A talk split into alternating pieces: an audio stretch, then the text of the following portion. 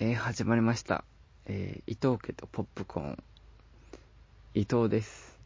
えー、本日は、え、奥さんが不在のため、一人でお送りしております。え、今日は奥さんが、え、泊まりの仕事なので、今日は一人で、え、撮っています。はい。で、まあ今日は一人で何を話していくかっていうと、先日、まあ、結婚式をしたんですけど、そこで、まあ、友人の、まあ、前回ゲスト会にも出てくれた渡辺くんが、えー、オリジナルソング、えー僕たち二人のことを、えー書いた歌を歌ってくれまして、で、その歌を、えー歌の音源音があるので、ここに貼って、まあ、皆さんに聞いていただきたいと思います。はい。で、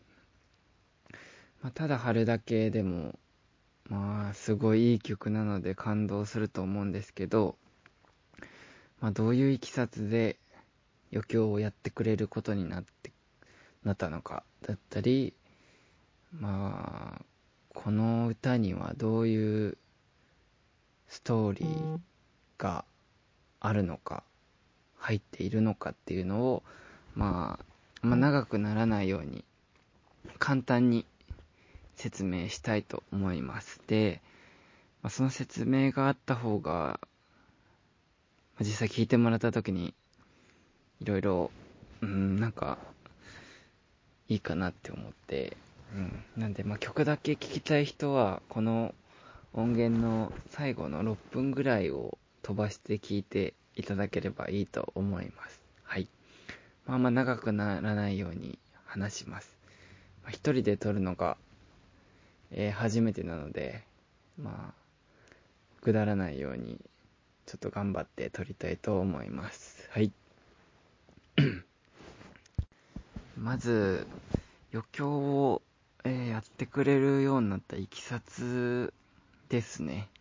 えー今年のまあ7月ぐらいに、えー渡辺くんから LINE が来て、で、うん、二人のために今曲を作ってるんだよっていう、まあ LINE が来て、で、そこで、あ、そこでも初めてそう曲を作ってくれてることを知って、で、彼もバンド活動だったり、まあ、仕事だったりで本当に忙しい日々を送っているっていうのは、うん、知っていてで、うんまあ、毎日多分勝負の日々なんだと思うんですけど、まあ、そういう忙しい時間を割いてそんな作ってくれるんだなっていうのですごくその LINE を見て喜んだ覚えがありますね。はい。うん。で、まあ、渡辺、あ、渡辺くんの説明？いは、渡辺くんの、渡辺くんは、えーまあ、高校時代の同級生で、まあゲスト会を聞いていただければわかると思うんですけど、まあ、高校の時からすごく仲が良くて、本当に親友と呼べる、そんな渡辺くんです。渡辺くん？うん。ですね。はい。で、まあ、その7月にまあ LINE をもらって、で、うん。で、10月に、まあ、泊まりに、うちに泊まりに、京都から横浜に、えー東京でライブがあるからってことで、こっちに来て、じゃあ、うち泊まっていいよってことで、まあ、うちに泊まって、で、その時に、あの、ギター、ギターを、まあ、ライブがあるんで持ってきてて、で、で、そこでまあちょっと弾いて歌ってくれたんですよね、その歌を。あの、ガラスのバラっていう歌なんですけど、そこのサビの部分を歌ってくれて、で、で、その時にまあ二人のエピソードだったり、大切にしてることだったりっていうのをまあちょっと話して、まあ曲作りのヒントみたいな感じになるのかな。で、話して、で、後で LINE とかでも、まあ、こういう付き合ってた頃はこうでとかっていうのを送って、やって作ってくれた感じですね。で、で、まあその10月にその家に遊びに来てくれた時に、その、多分彼はその曲を作って CD かなんかでプレゼントしてくれるっていうつもりだったと思うんですけど、なんかせっかく作ってくれてる歌を自分たちだけで聴くより、なんかみんなに聴いてほしいなっていう気持ちもあったし、まあ彼の歌を間近で聴きたいっていうのもあったりで、結婚式で歌ってくれないっていうのを泊まりに来た時に聞きましたね。うん。で、まあ、まあ、そこで、いや、ちょっと、みたいになったら、全然、いや、全然、やんなくていいよっていう、むしろやらやるなよっていう、なる、やっぱり余興とかって準備も大変だし、緊張もさせちゃうしってことで、まあ、ちょっと、ちょっとでも嫌そうだったら、いや、冗談だよって言おうって思ってて、まあ聞いてみて、結婚式で歌ってくれないっていうのを聞いてみて、で、そこでまあ彼は、彼？彼は、あの、まあ自分が見た感じだけかもしれないんですけど、すごい、喜んでくれて、歌っていいのみたいな感じで、で、その結婚式で歌うのが、うん、なんだろう。うん、まあ、その結婚式でいつか歌いたいみたいなのがあったみたいで、うん、で、歌、ぜひ歌いたいって、ぜひ歌わせてっていうことになって、じゃあ、お願いしますってなって、まあ、余興をやってくれることに決まりましたね。本当に、まあ、あの時は普通に、そういう気使って、そういう喜んだふりをしてくれてたのかもわからないしっていう、まあ優しいから、まあどうかわかんないんですけど、まあそんな感じで余興をやってくれることに決まりましたね。はい。えー、な、8分。今8分ですね。はい。で、ここからはまあ、その実際その、ガラスのバラっていう曲についてちょっと軽く説明を、説明というか、どういうことがあってっていうのを簡単に説明したいと思います。はい。で、まあそもそもガラスのバラって何っていうのがあると思うんですけど、まあ、去年ですね、去年の11月に、その、奥さんにプロポーズをしたんですけど、その時に、まあ、ディズニーランドで、そのガラスのバラを渡したっていうエピソードがありまして、で、えー、その詳しい模様は、さんま焼けたかラジオっていうラジオ、ポッドキャストの、なんだっけかな、おかえりさんまララジオ。おかえり、おかえりっていうついてる回のやつを聞いていただければ話してるので、さんま焼けたかラジオで検索してみてください。はい。で、そのディズニーランドでガラスのバラを渡したっていうエピソードがあって、で、渡辺くんも、その、さんま焼けたかラジオも聞いてくれてて、そのエピソードを聞いてくれたのかな。で、まガラスのバラっていうタイトルで作ってくれました。はい。でですね、まあ、2点、2点あります。え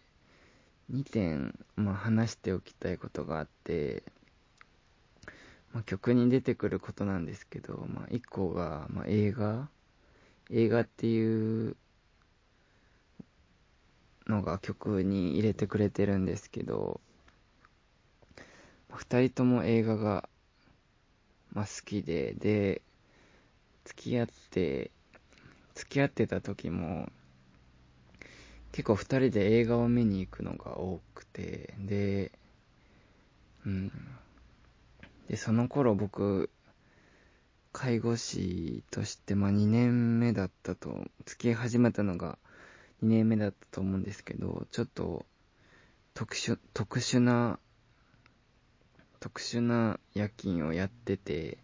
その夜勤っていうのが、普通の夜勤っていうのが、夕方5時から翌日の朝10時、まあ、残業でだいたい昼前とかになるんですけど、夕方に働き始めて翌日の昼過ぎぐらいに帰るっていう。で、昼過ぎぐらいに帰ったその日はもちろん明けで、明けで、でその翌日も休みっていうのが、まあ、普通の夜勤で、なんで、夜勤入り、明け休みっていう、まあ、3日間で1つのシフト？っていうのが普通なんですけど、まあ、付き合い始めた時は、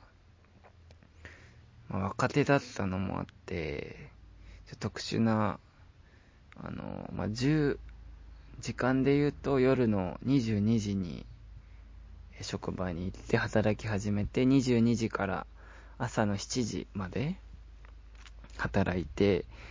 で、7時に仕事終わるんですけど、その日が、まあ、シフト上は休みっていうことになって、なんでその翌日がもう仕事っていう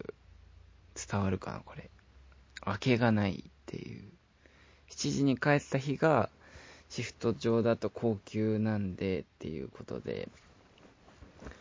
で、それをやってて、なんで、その、通の休みがもう全然なくて、付き合い始めた時、普通の休みがなくて、会うで、なんで、休みは、その7時まで仕事をした日が休みなんで、で、7時に終わって、で、まあ、8時ぐらいに家に帰って、2時間ぐらい寝て、10時で、で、そこから、東京だったり、千葉だったり、に、まあ、電車で向かって、昼過ぎぐらいに会うっていう。で、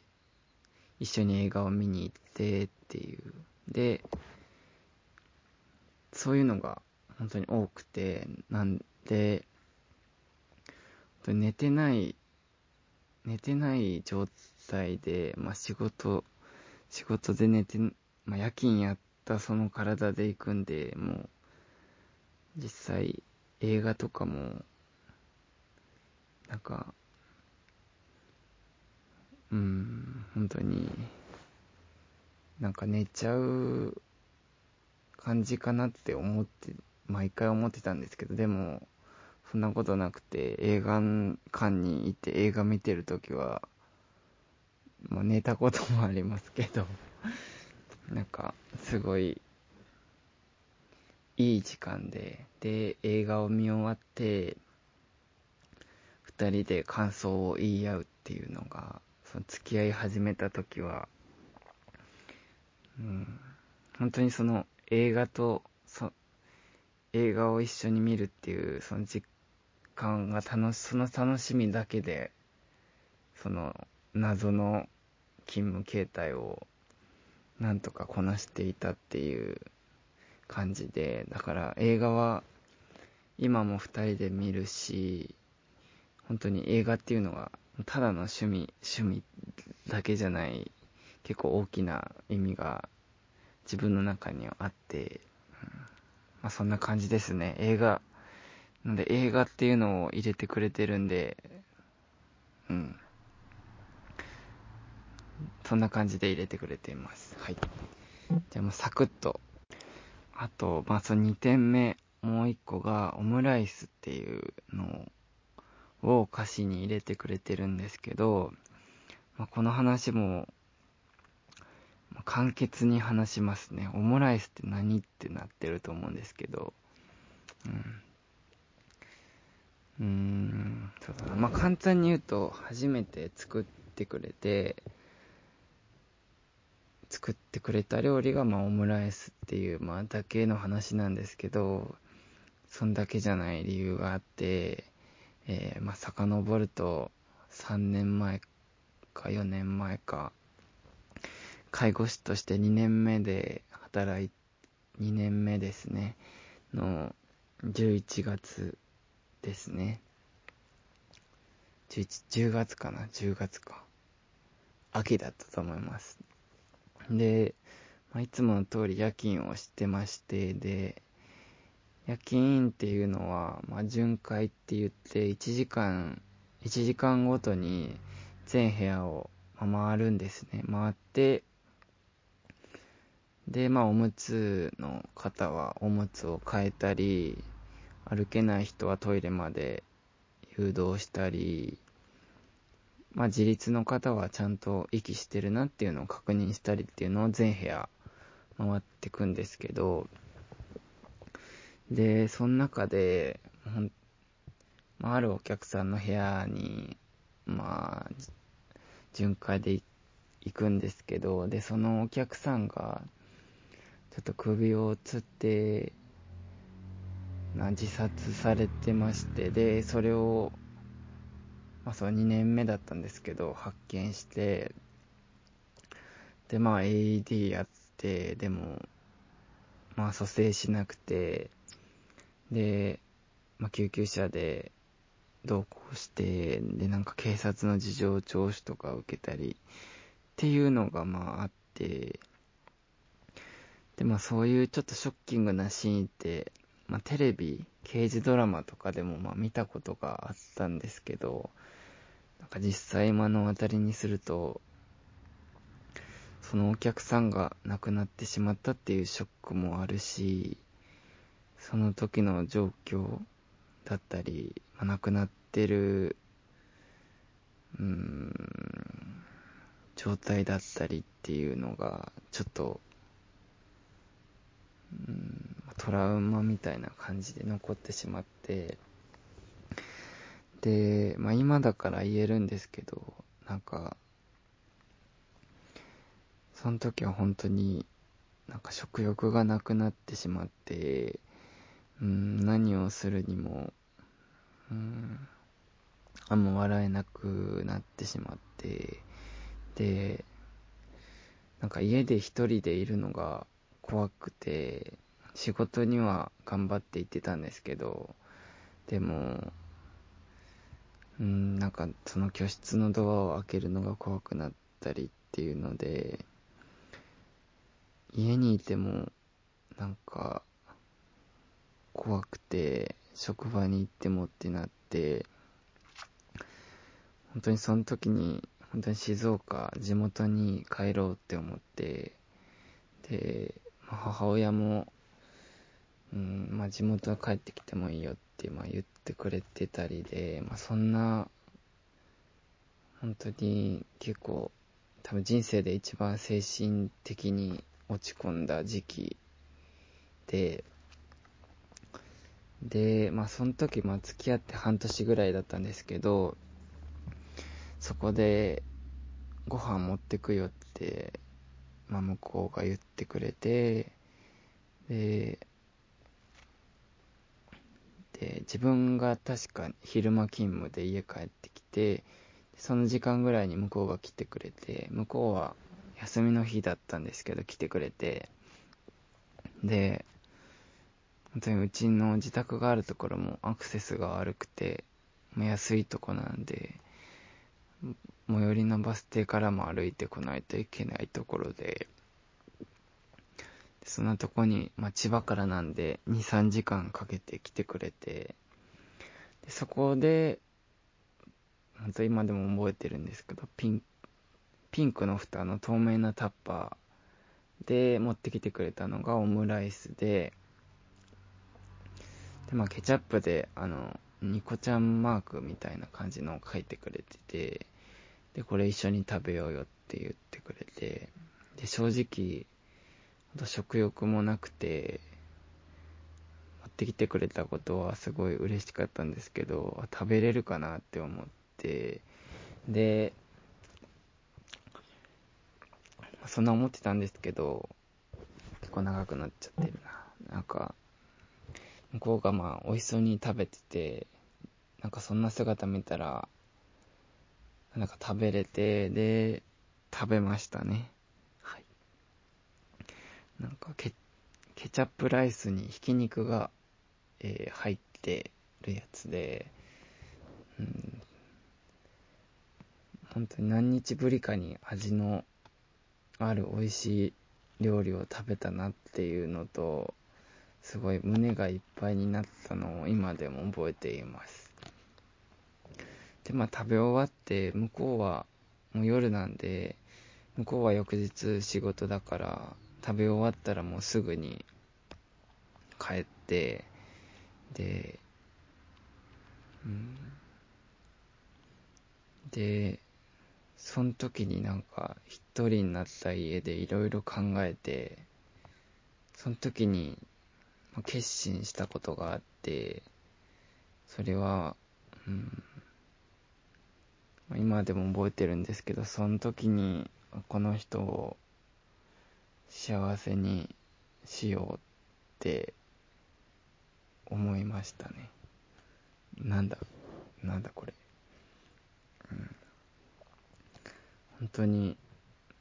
自分として一番弱い本当に情けない状態の時に本当に救われたなって思ってでまあ付き合って半年ぐらいだったんですけどそこでちょっと決心しましてででそのまあ1年後ぐらいにまプロポーズするんですけど1年後2年後かなまあそういった、ちょっと長くなったんですけど、そういったオムライスです。そういった、ちょっとオムライスっていうのが結構自分の中で、うん、一番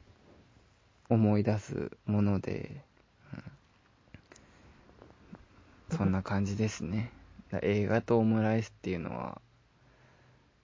うん、なんか楽しい、楽しい思い出だけじゃないからこそ覚えてるっていうか、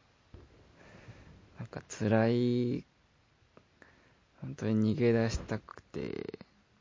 実家にもう帰ろうって思って、もうどうしようもないなって思って、なんか、そういう状態の時に、なんて言ったらいいんだろうな。そこを光を照らしてくれたのが、まあ、映画とオムライスでしたね。はい。そんな感じです。えー、長くなりましたね。早く流せという声が聞こえてきそうですけど、やっぱり一人で喋るのは結構難しいですね。はい。じゃあまあそんな感じで、うん、本当にこの曲は毎日、毎朝聴いてて、なんか背中を押してくれる曲で、辛かったこととかいろいろ思い出す曲で、で、うん。で、まあ、まあ介護っていう仕事は給料も安くて、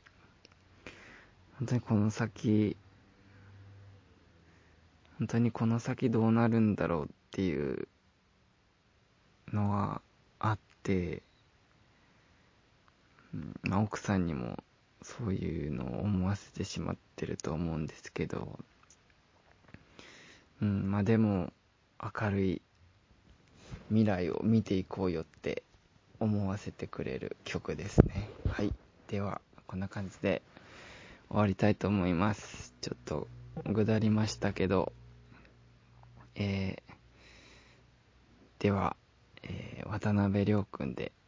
ガラスのバラという曲を結婚式で歌ってくれましたではどうぞ